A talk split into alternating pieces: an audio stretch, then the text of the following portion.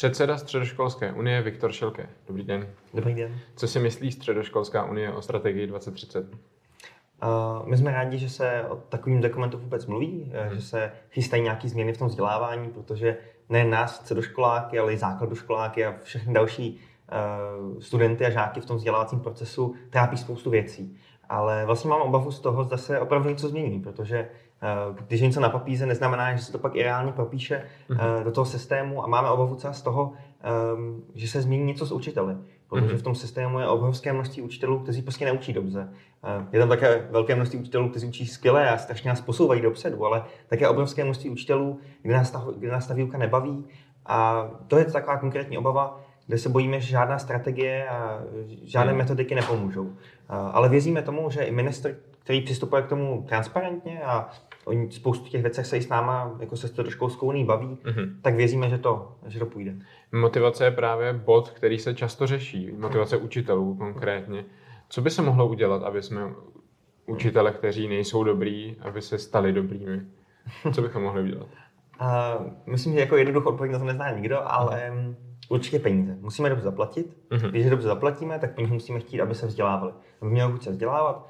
Um, a pokud nemají chuť se vzdělávat, pokud nemají chuť se učit novým věcem a měnit ten svůj přístup k tomu vzdělání, k těm svým žákům, tak nemají na té škole co dělat. Uh-huh. Ale problém je, že těch učitelů máme v tom systému málo a ředitelé často mají jednoho kandidáta na jednu pozici.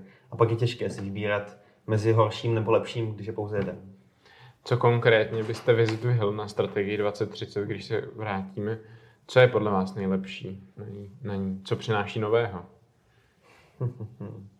Mně osobně se líbilo, že do té, do té debaty o té strategii byla zapojená veřejnost.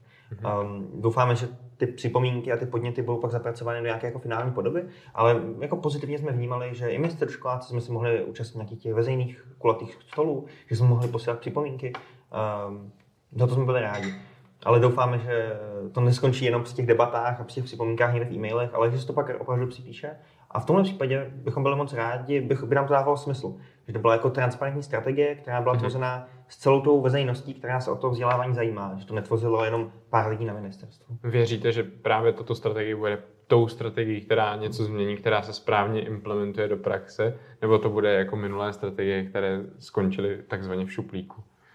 um, Záleží, kdo bude pracovat pak na té implementaci, záleží, mhm. kdo přijde po panu ministrovi, nebo zda pan ministr bude pokračovat i v práci na té implementaci, ale myslím si, že to určitě něčím pomůže. Každou, alespoň tak, že to otevře znovu tu debatu o tom vzdělávání. Mm-hmm. A myslím si, že to bylo zmíněné, když jsem sledoval nějaké ty předchozí kuleté stoly tento týden, eh, že to musí být celospolečenská eh, shoda na tom, co v tom vzdělávání chceme. Protože když se bude ministerstvo snažit eh, jakkoliv, aby se ty věci inovovaly, a bude se snažit nějaká odborná veřejnost, tak ta celková veřejnost, ti rodiče, nás všech, nejen žáků na základních školách, jen na středních školách, hmm. musí chtít, aby eh, výsledkem toho vzdělání nebyly jenom nějaké pouhé známky, nějaké čísla na papíře, ale aby byly nějaké opravdové znalosti, eh, nějaké dovednosti, nějaké hmm. hodnoty, které si z toho vzdělávání odneseme. A to ukáže až pak čas, jestli eh, třeba i ta strategie pomohla nějaké celospolečenské změně přemýšlení nad tím vzděláváním. A myslím si, že to zabere ještě spoustu času, ale věřím optimisticky, že ta strategie tomu pomůže. Tak snad to tak bude. Já vám děkuji za rozhovor. Tak děkuji.